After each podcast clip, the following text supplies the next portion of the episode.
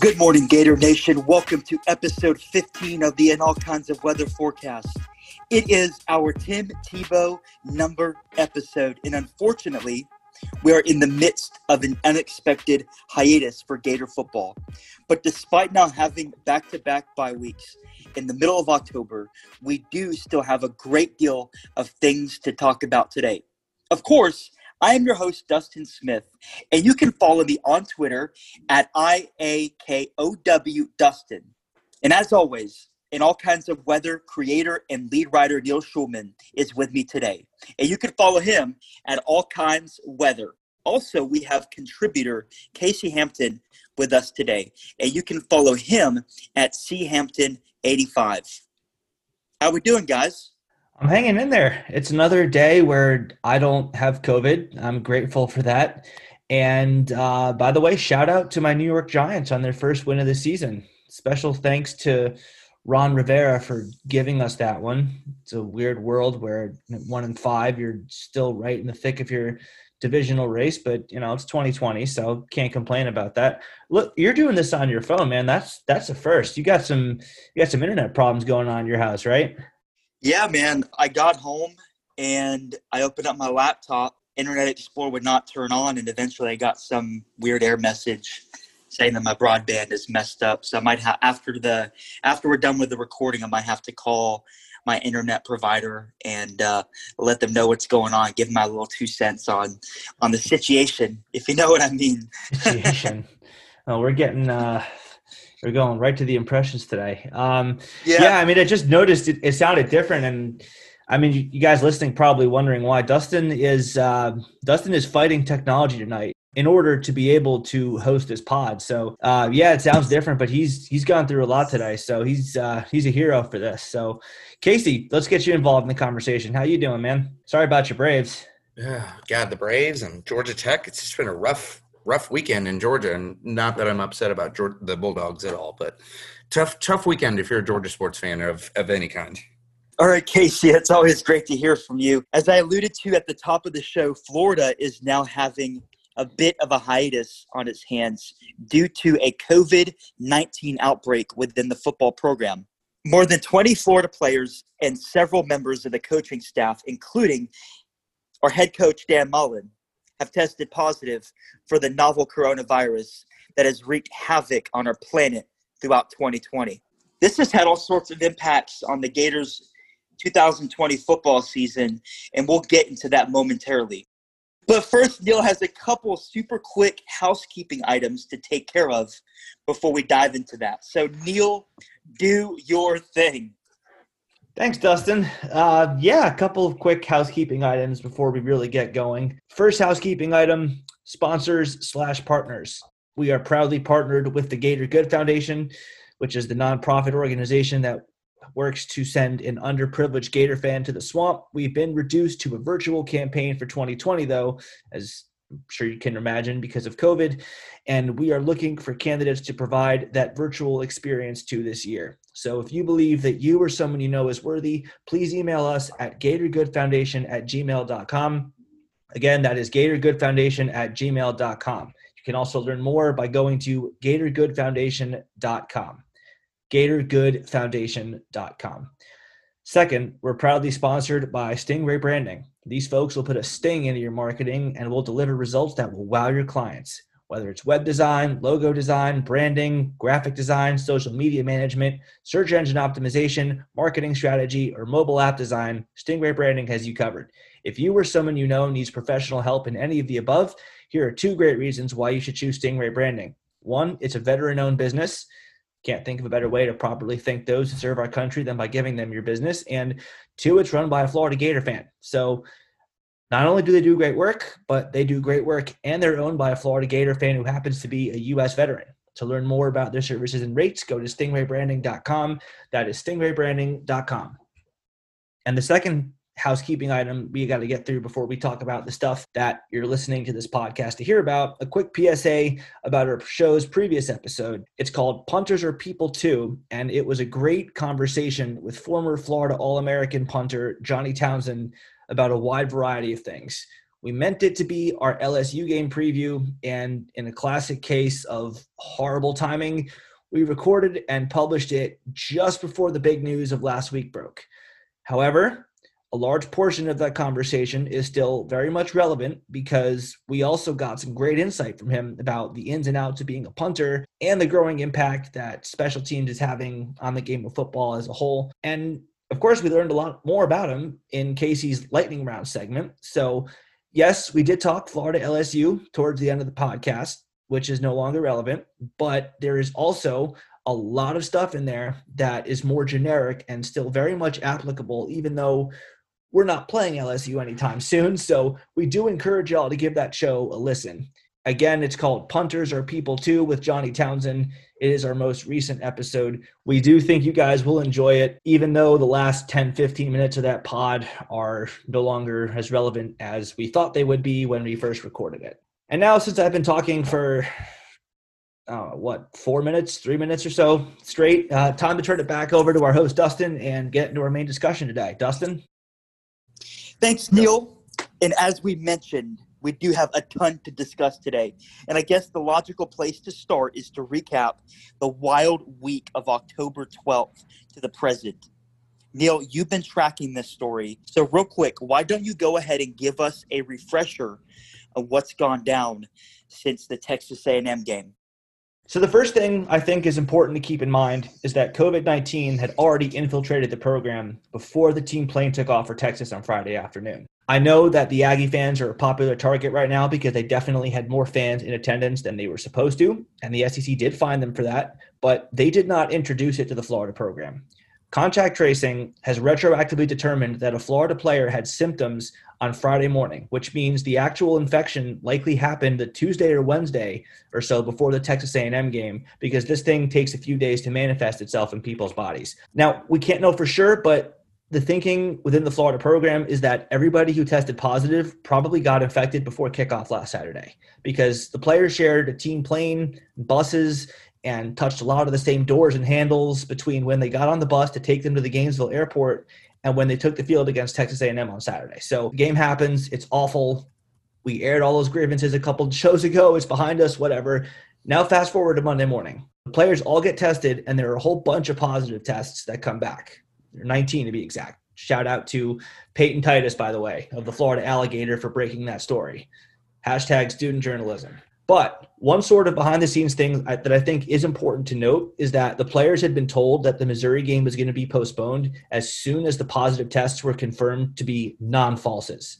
So I think a lot of people figured out upon hearing the news of a positive COVID outbreak that Missouri wasn't going to happen on October 24th with a mandatory 14 day quarantine period for anyone identified in contact tracing. And with that outbreak happening less than 14 days before the Mizzou game was supposed to take place, it was pretty clear there was going to be a postponement. But the key distinction is that Florida had told its players Wednesday morning that Mizzou was going to get postponed. And I think that's really important to keep in mind because, as we're going to get into in a minute, people representing the University of Florida, as of this very moment, do not necessarily have a reputation of erring on the side of caution with most of the public. And again, we'll get into that momentarily. It's a different topic of conversation. But the point I'm trying to make is that, contrary to the way that Dan Mullen came off with his pack the swamp comments, UF administration is not playing games with this. The minute they found out there was an outbreak within the program, that Mizzou game wasn't happening on the 24th. Florida isn't like Georgia or A&M. They don't just try to skirt around SEC mandated protocols with this stuff. So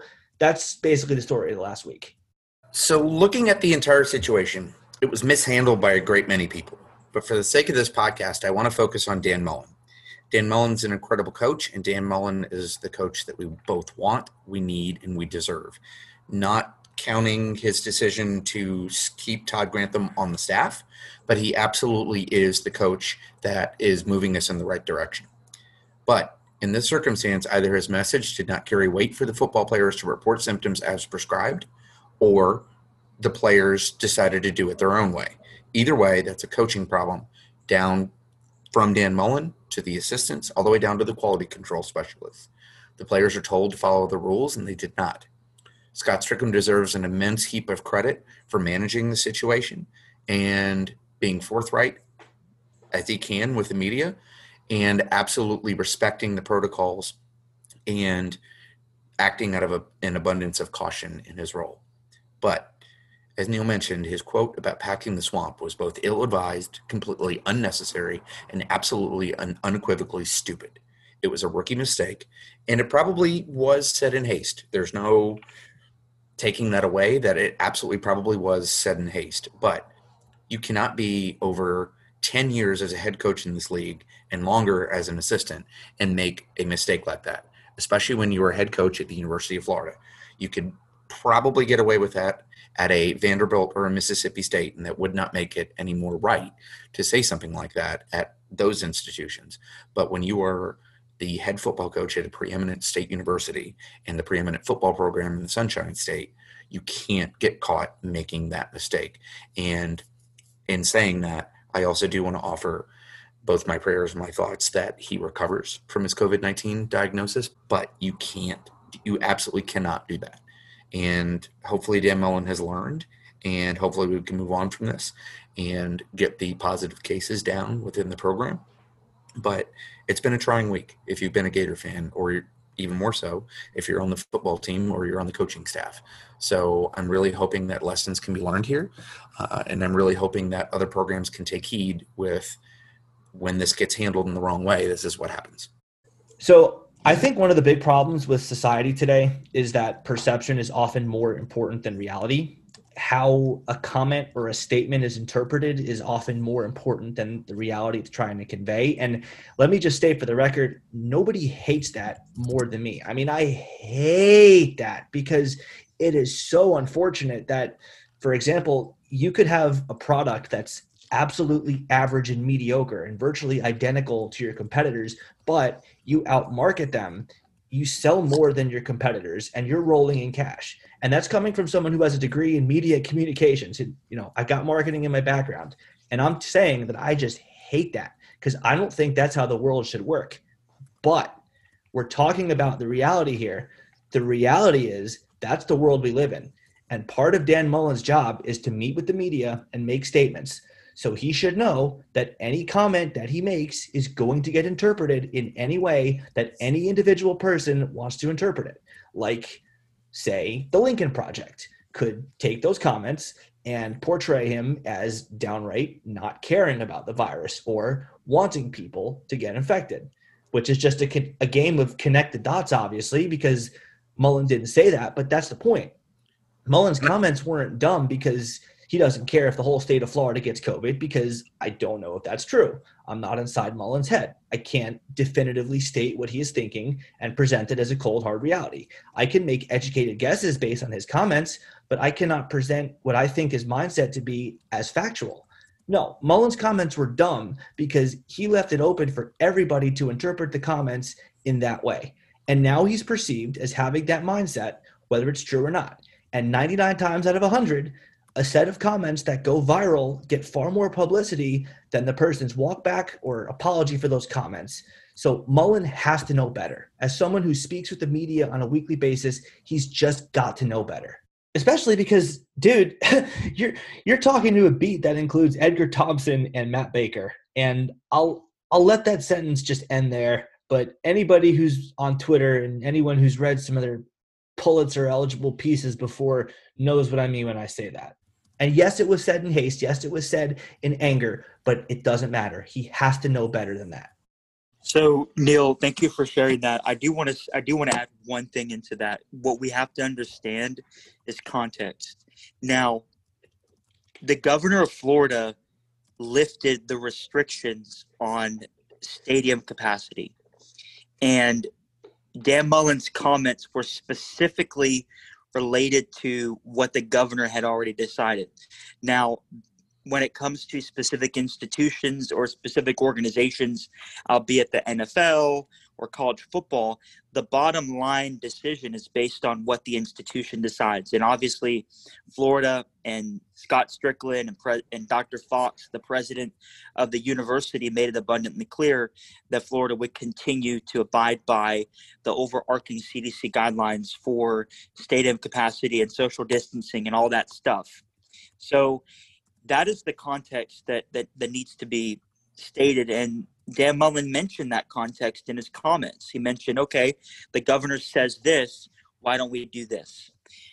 At the same time, the timing of his of his comments were completely ridiculous because it's actually based on the, the, information that we have now it's actually very likely that as coach mullen was saying those statements he actually himself had covid-19 in his system which is pretty ironic and stupendous to say the least.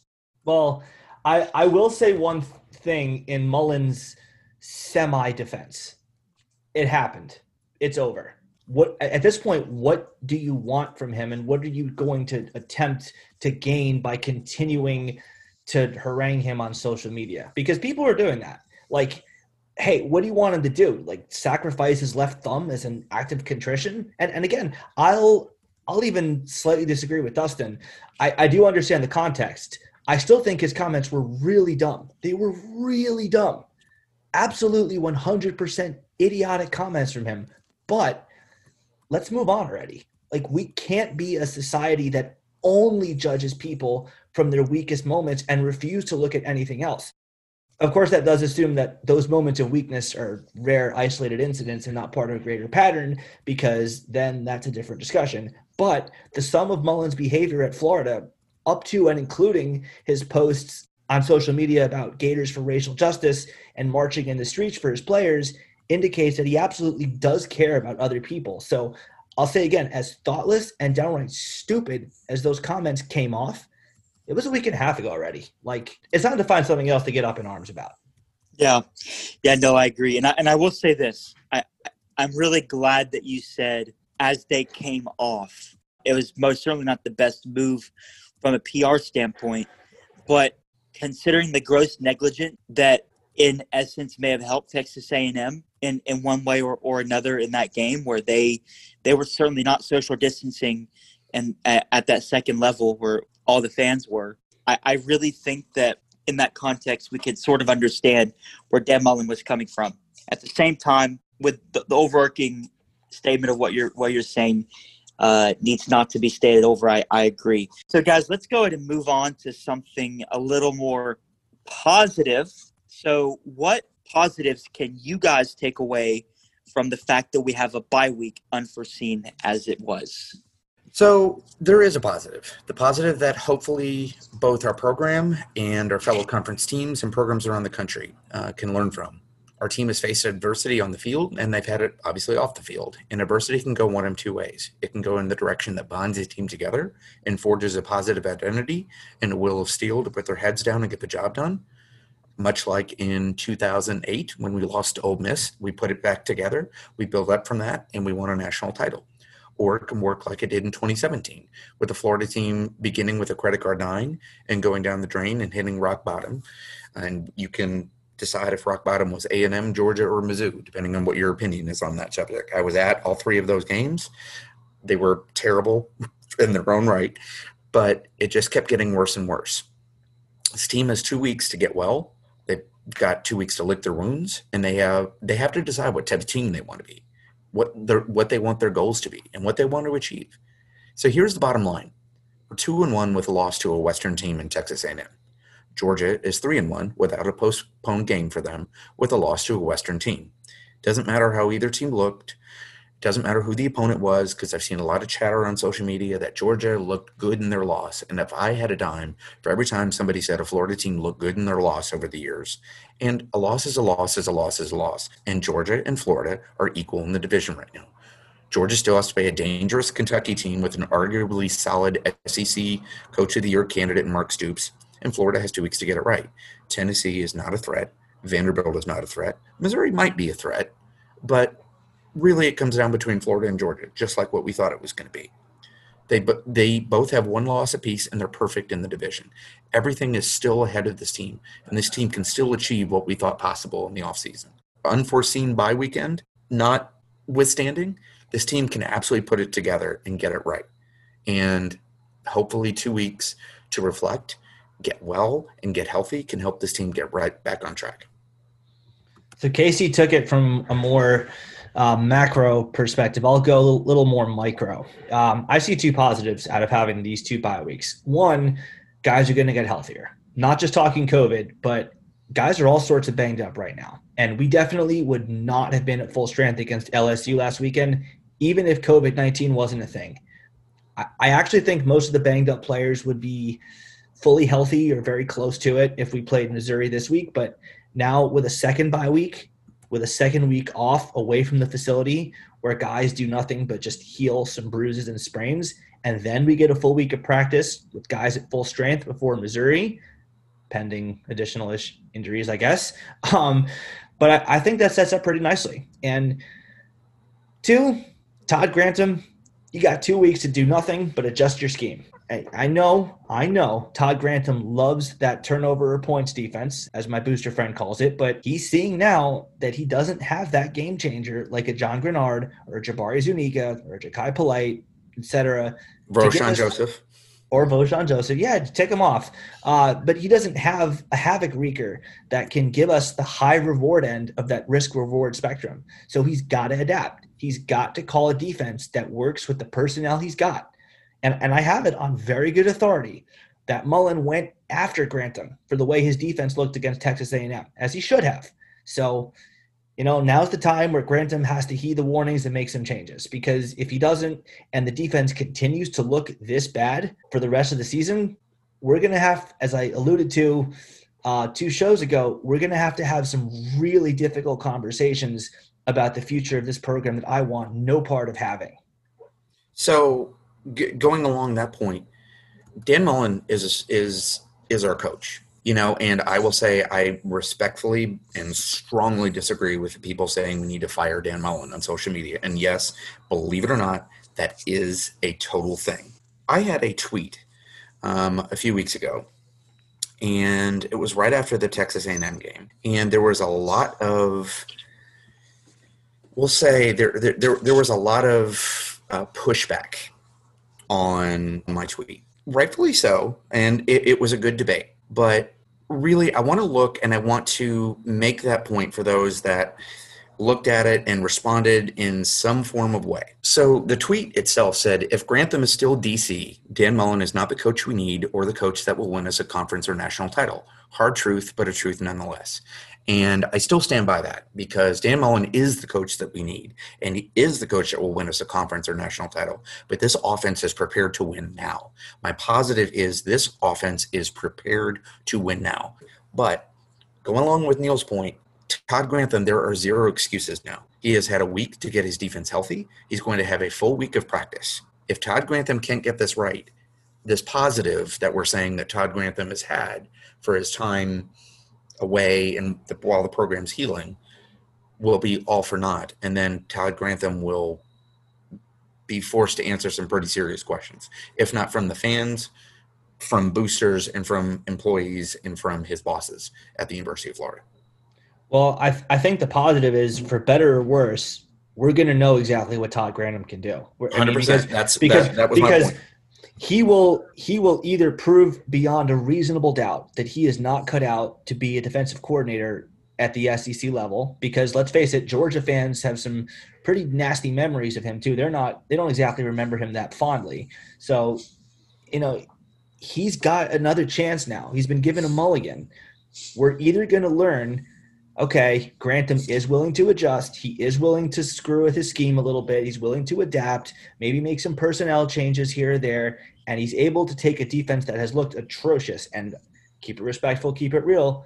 That defense we saw against A&M was atrocious. Yep. He's able and- to take a defense that looks atrocious and make something positive out of it. Or we'll learn that he can't do it. We'll learn once and for all that he doesn't have it and we need to make a change. So here's the thing we have an offense that's prepared to win now. You do not need a championship level defense when you have a championship level offense. And that is exactly what this offense is. This is a championship level offense. Agreed. All you need is a serviceable defense. I'm not saying that you need a 2012 or 2015 Florida defense. You don't need that. You maybe need a 2014 level defense with the 2008 offense that we have right now and you look at the next few games that we have. You have a surging Mizzou, who can score. They can Uh, score a lot of exactly. And I mean, they, you have a surging Mizzou team, and I'm going to be very interested to watch them against Kentucky next weekend because Mizzou is off. You have a surging Kentucky team. The next few games that we play Missouri, Georgia, Arkansas, at Vanderbilt, Kentucky. Those next five games, this is going to prove what Todd Grantham is. Missouri is a lot better than we thought they were going to be. Georgia, despite their loss, is still in, incredible defense, even if their offense is more one dimensional. Arkansas has been my surprise at the SEC so far. I mean, give it out, give it up for Sam Pittman, and good on Feleipe Franks. Um, they are resurrecting that program from the dead. They really should be three and one rather than two and two right now. Vanderbilt is going to be Vanderbilt. But Kentucky, I mean, Kentucky went into Neyland Stadium and won there for the first time since 1984. And look at the job Mark Stoops has done. I mean, he broke the Florida streak, and now he broke the Tennessee streak in Knoxville. And I think this was the first time they had a double digit win season since the 70s up there. Yep, 1977. He's Todd Grantham is going to prove like what Neil just said Missouri, Georgia, Arkansas, Vandy, Kentucky.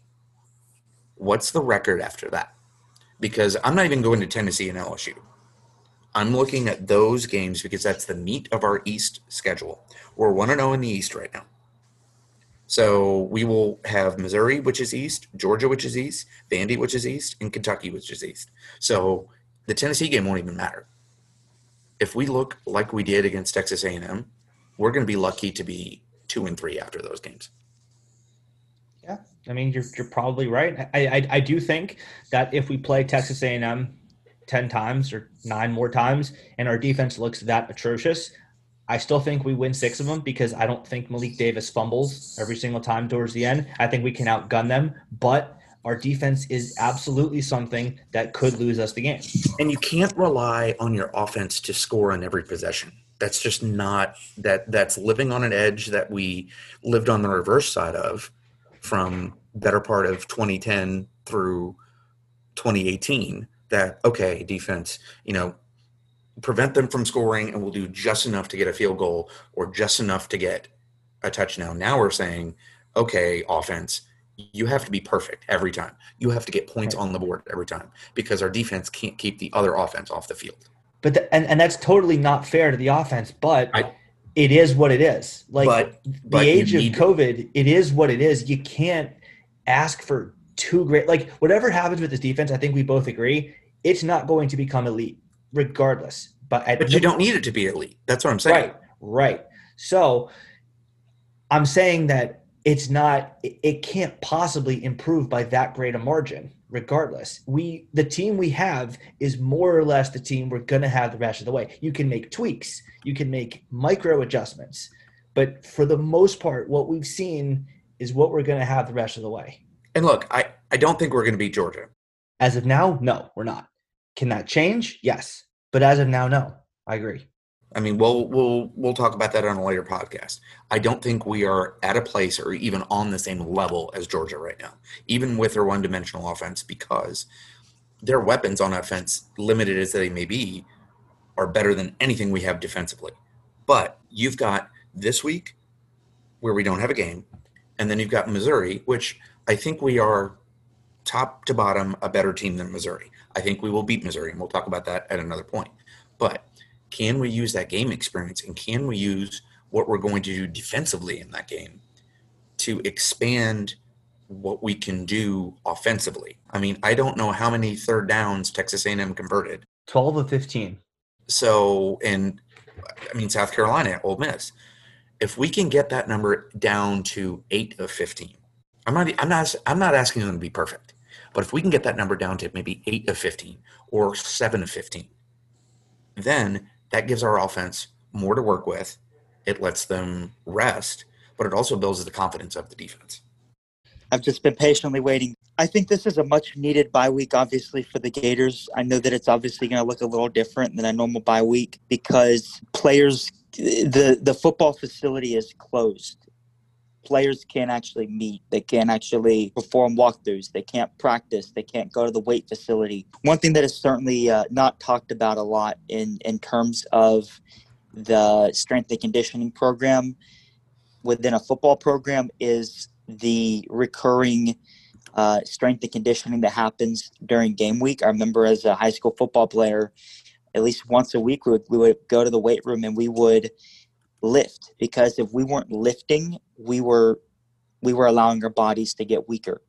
And when you're amidst an all SEC football schedule, that's not the time where you want your body to grow weaker. You want your body to grow stronger. You want to continue to improve as a football player, as an athlete, uh, as, as a as a healthier human being throughout the football season. And so it's definitely hurting the team that the football facility is not open. And I think that as that as this wears on, it could impact future games. We'll, we'll obviously talk about the Missouri game in a later episode, and and later on, and even this episode, we're going to talk about Georgia. Uh, with that being said, let's move on. One last topic before we wrap it up today. College football is seeing a ton of craziness these days. The Big Ten and Pac 12 are still set to resume, and Florida still has another week and a half just to stew over that loss to Texas A&M. When the Gators do return to action, where do you think they stand in the national picture? That's a really difficult question to ask because we don't know what the Big Ten has done with their with their practice schedules. We don't. I, I think the Pac-12 is in this solely for the money. I think they know they're not with a seven or eight game conference schedule. They're not going to a college football playoff. They are in this just for the TV, which hey, I'm not I'm not here to attack that. But I don't know if Georgia or I don't know if if Florida is the eighth or ninth best team in the country or even tenth. I would probably put them more along the lines of fifth, sixth, or seventh. Um, again, I'm I, am i am with Neil. I don't know, even though we lost to them, I don't know if Texas A&M is the better team per se. So, I, you know, to be honest with you, I, I don't know. I, I, I, I don't know. Um, and considering where we are, and that there are too many unknown variables, I think, to give a fair and honest assessment there. I would say Florida is still a lower fringe top 10 team, but maybe if they come out and they're juiced for Missouri, my opinion will change. I do not think this is a championship team right now. We have a championship offense, but this is not a championship team. Yeah, so I I, I agree with the ultimate assessment that I don't think Florida is a CFP team right now. I think that they're a fringe, maybe at large selection to a New Year's Six Bowl.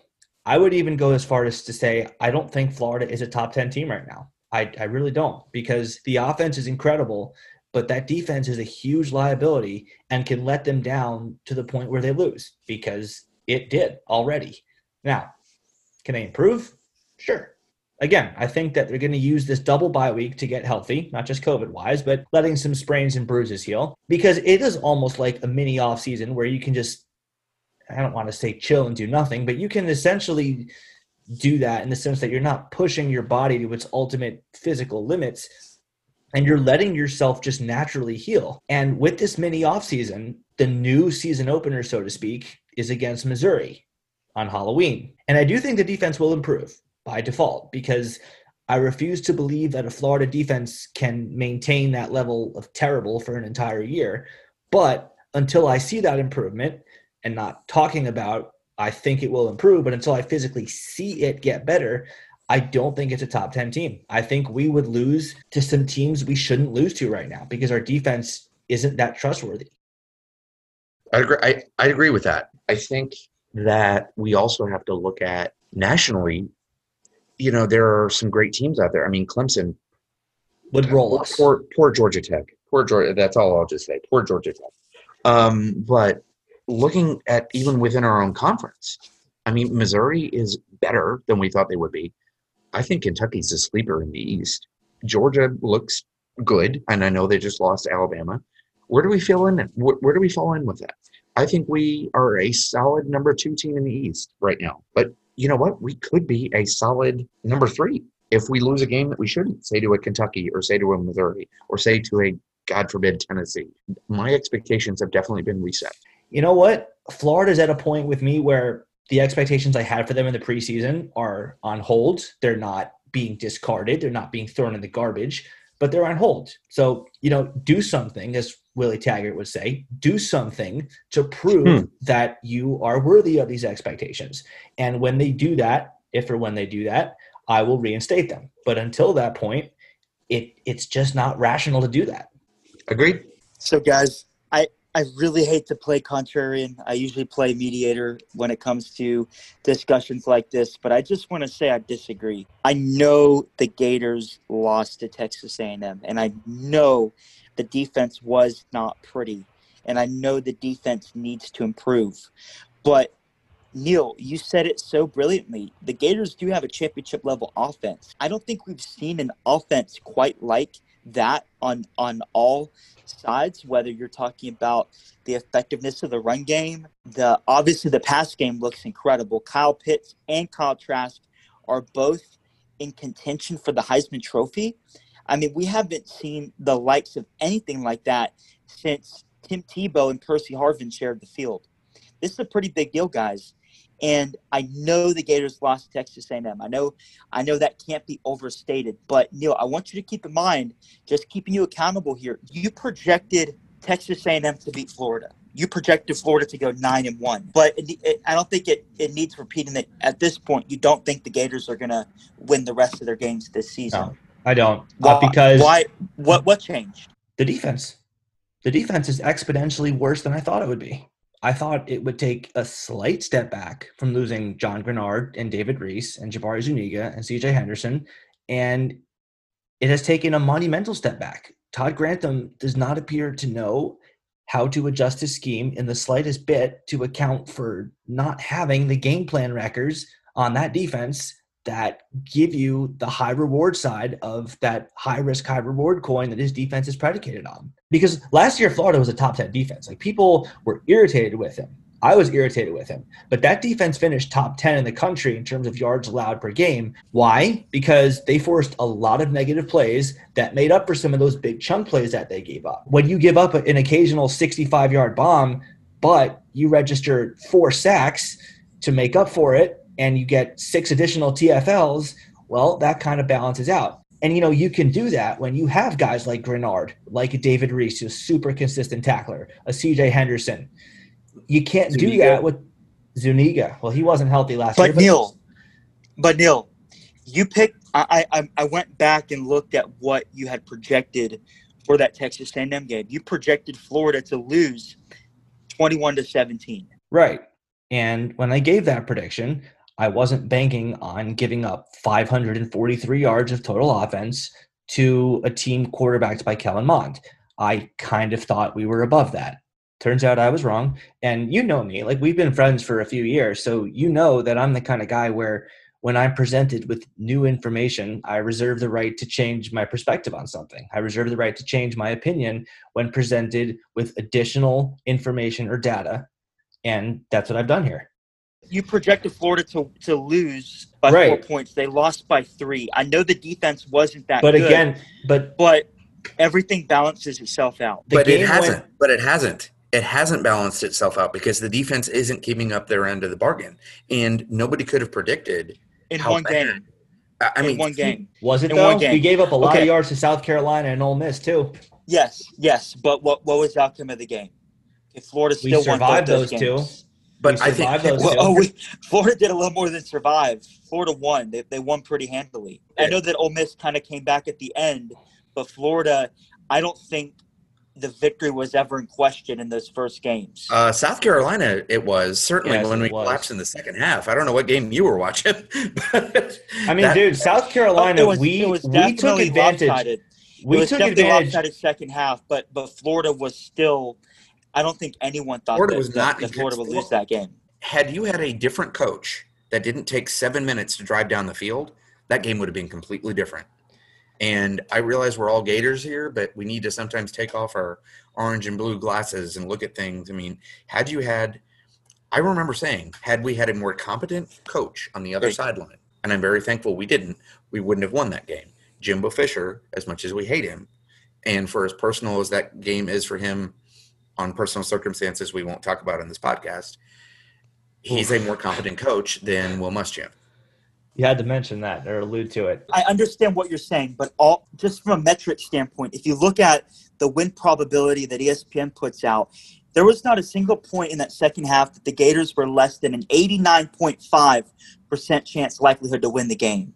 What I'm trying to say Oh, is, is it- is- against is this- South Carolina in the hmm. second half, there was not even a single chance, maybe 10% chance, but like the game that the outcome of that game was not in question. Yes, the Gators probably should have scored a crap ton more points. They, they probably should have scored 50 on South Carolina, and they probably shouldn't have given up 38 to Ole Miss, right?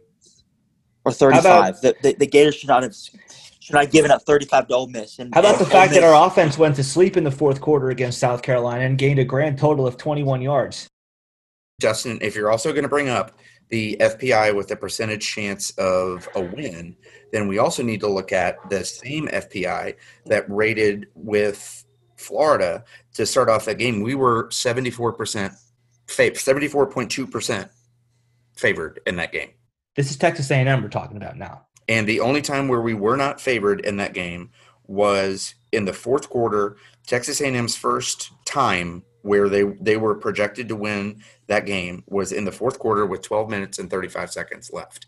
So, we have to be careful with those metrics, but we can be supportive of our Gators. We can say we love our Gators. I understand that. But what I'm trying to say is that in those previous two games, Florida, there was never a point in the game where the where the outcome of the game was in question, and we just saw Florida lose to Texas A&M. But that game could have very well went in either direction. But it didn't. It went one specific way because we lived on the edge too many times with a dangerously bad defense, and it finally caught up with us. And that was going to happen sooner or later. Like you play with fire enough times, and you're going to get burned. And let me just say, I'm glad it happened three games into the season. I'm glad it happened early enough where we have a chance to sit down and correct it now with a double bye rather than against Georgia. And again, the whole point we're discussing here is where Florida stands right now. What do we have to go by when we're giving our takes on where the team stands right now? We have three games: Mississippi, South Carolina, and Texas A&M. That is the sample size the team has provided us with. Based on that sample size and not knowing how the team looks in games that haven't been played yet, this is where I think the team stands, and this is where Casey thinks the team stands. And by the way, you talked about beating Mississippi and South Carolina handily and said those games were never in doubt. What are the records of those two teams so far? It's a great question. I'll tell you, they're one and three, and they're two and two. And Texas- okay. and What happens Okay, if we you- play you- those you types have a- of games you- you against have a. Georgia? And, and, You have and- a point. Well, and hey, we're there- either- there's another. in- Justin, were either one of those teams ranked? But there's another team that we're about to play, okay? And uh, upon the recording of this podcast, they're one and two, Missouri. If Florida looks like the Florida that played against Ole Miss, South Carolina, Texas A&M, if that same Florida team plays against Missouri, then maybe you're right. But based on the teams that are currently playing, I believe Florida is in the top five in the country. Okay. Wow. If you include if you include teams that aren't That is, If- that is, that if is you- a hot take. Okay, if you include teams that aren't playing, like Ohio State and Penn State, I, I would actually rank those teams ahead of Florida. Put Florida at number seven. okay. that's fair. I, I, I don't. Florida is definitely not better, in my opinion, right now, and the opinion of everybody who loves who who follows college football. Florida's definitely not better than Clemson. They're definitely not better than Bama. Right now, they're not better than Georgia. They're definitely not better than Texas A&M because of the outcome on the field. But I can't find a single other team that I that I think would that I would that I would have Florida losing to. Okay, can you think of another Um, team? I can. I can Name say we're talking they don't improve and we get the exact same team we've seen so far this year. That Florida team would lose to Notre Dame. That Florida team would lose to Oklahoma State. That Florida team very well might lose to Cincinnati. Playing like that, they might lose to Cincinnati. If I the defense gets better, significantly no. more talented than, than Cincinnati. Significant. It's not even close. Yeah. Well, that isn't going to matter if we don't know how to set the edge and bring guys to the ground and we keep blowing assignments defensively. We were significantly more talented than South Carolina, too, at least in terms of their offense versus our defense.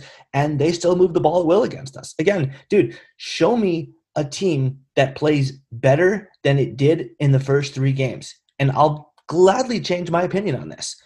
From what, and I keep coming back to this, from what we have seen in those first three games, yes, I think Florida very well could lose to Cincinnati. Would they in a one game season? Probably not. I think Florida would, would win that game, but I'm not certain of it. I wouldn't bet on it by any means. No. Right Texas now, A&M is marginally more talented than Florida. I, I didn't. Game, I don't even think that's true. Should have been close. Dustin is mad tonight. Yeah, no, I mean Dustin, we got uh, we got Mike Bianchi on the podcast tonight. Yeah, jeez, where's this guy been the whole time? Twenty. And listen, listen, listen, listen. I'm just saying. I, I make this very clear. This team has the talent on both sides of the ball to be a national championship team. The defense has talent. The guys wouldn't be there. Granted, some were recruited by Jim McElwain, but regardless, the guys on this defense wouldn't be at UF if they weren't capable of leading them to a national title. The That's talent's there, but they have to show it, and they haven't yet. And since they haven't, I'm just going by what I've seen. And Dustin, just based off of what I've seen, Florida loses to Clemson, Alabama. I think they would beat Notre Dame. Oh yeah, oh yeah. That would be close. They would beat Notre Dame. It, it, would be like a twenty-four to twenty-seven type game, but Florida would be Notre Dame. We we lose to Ohio State. Uh huh. Yeah, I I give you that. We lose to Penn State. Eh, it'd be a close game, but I'll give you that. Based off of what I've seen, I think we lose to Cincinnati. I'm going to agree with uh, you. I, um, if we play like we have, that is that is the that is what we're going by. If we play like we, we just did, I, I think we okay. lose to I think we lose to BYU. I think we lose to Wisconsin. I think we would have a Wisconsin. Well, we haven't seen Wisconsin, so that's not totally fair. I, I, I just say Wisconsin. We have well, what, we know we don't know one way or another about that. We don't know about Ohio State either in that aspect. But Wisconsin's offensive line year in and year out is one of the best in the country versus our defensive line. They would eat us for lunch. That's they true. would eat us for lunch. And quite frankly, we'd score sixty on Wisconsin. No, we wouldn't. From, from no, we wouldn't. no, we wouldn't. Um, and from what I've seen, here's here's my hot take. I think Florida loses to SMU. Based off of how we've looked, even though they are in the American Conference, the way that Shane Buechele is running that offense down there, I think I, I think I, that one that that that's where you get into some more dicey territory. I think that one would just depend on who has the worst day at quarterback. Like who is it Kyle Trask or is it Shane Buechele who has the bad day? The it, the objective the objective of the game of football is to win the game. Yes, I understand. Florida, and if they play, Florida did not beat Texas A&M. Right, they fumbled with less than five minutes to go, and they were about they were potentially going to score the go-ahead touchdown. I get it. I, I 100% get it. And you're right. They could have they could have taken the lead with a field goal. You're right. At the same time, there's still games to be played. And you're right. If this trend continues, if they don't play, if they don't improve on defense against Tex against Missouri, your point might very well be taken. But based on what I've seen from this Florida offense, an offense that looks the part like it hasn't since 2009 or even 2008, I really think that this this team could very well be a top five team at, when it's all said and done. But sure, could, but but but could be isn't what we're discussing in, in this particular topic point. Could be is I mean I said we could be a national champion this year if we figure stuff out. We right. haven't done that. I haven't seen that. So I'm not going to talk about this team in definitive terms as if I already have. And look, I'll I'll say this. I think Florida's defense will improve. How much is the key? is it a, is it a marginal improvement or is it a drastic improvement? I think the answer to that question will determine where we ultimately finish the year. And I agree.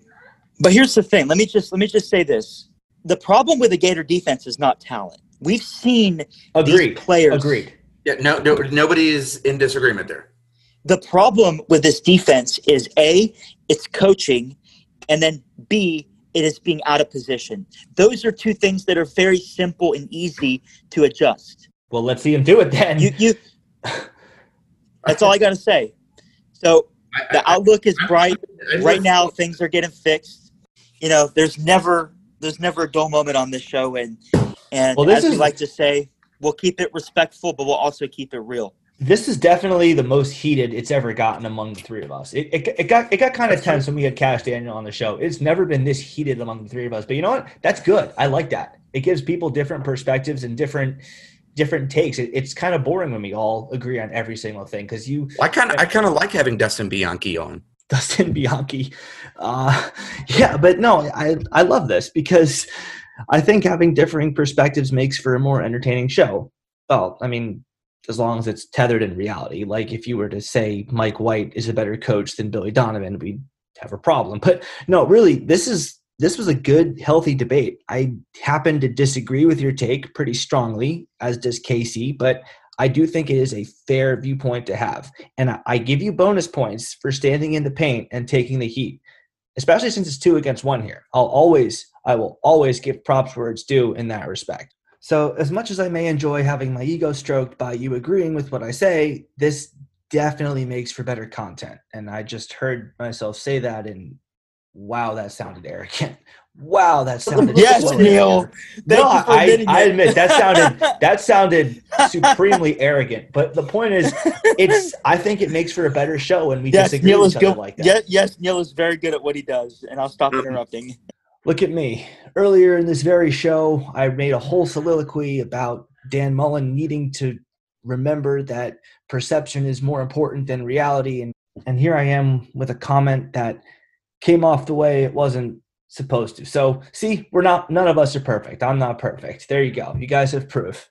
I'm gonna make one more. I'm gonna make one bold SEC prediction for this weekend since we're off. What's up? Go for it. South Carolina beats LSU, I could see that though. and I, I can and, see that. And he's not gonna get fired. Will Muschamp gets off the hot seat, and Ed, Ed Orgeron's seat gets warmer. One season after, I'm not saying he's gonna be fired. so, but- Gene Chizik. Uh, yep, So you're, you're, you're equating him to Gene Chizik, basically, Yep. where he gets he 100%. catches lightning in a bottle. 100%. He gets a generational quarterback like Joe Burrow, kind of like Cam Newton was, and he loses that guy. He loses talent around him. Assistants leave, and now he finds himself in a lot of trouble. yep. Yeah, So that is that is my it. bold SEC weekend prediction. Yeah. All right, guys. So, Neil, you, you you've hit it right in the nose. I know that we were a little heated today, but that's a good thing. It's always good to have lively discussion here in the podcast. With that said, I think it's time to call it a show. As always, thank you for listening. And if you've enjoyed our show, we want to encourage you to help us out by subscribing to us and giving us a five star rating and a nice review on iTunes. We're still just a few months old, and it would mean a lot to us as we continue to grow our footprint. We are in the process of putting together a special show in the next week to help carry us over to the next time the Gators take the field. So stay tuned for that. And of course, we hope y'all stay safe and healthy in the meantime. Thanks again for listening. And go Gators! Jesus. Oh God, Dustin, that Wow. that was legitimately frightening. Um, go Gators! Yeah. um, Uh, I'll take it. I- Again. I- Want me to take it I'm- again? I'm just no, no, no, no, no, no, because I'm just gonna give you the Xanax. Go Gators. Go Gators, y'all. See y'all next week. All right. Bye. Thanks again for listening and go Gators.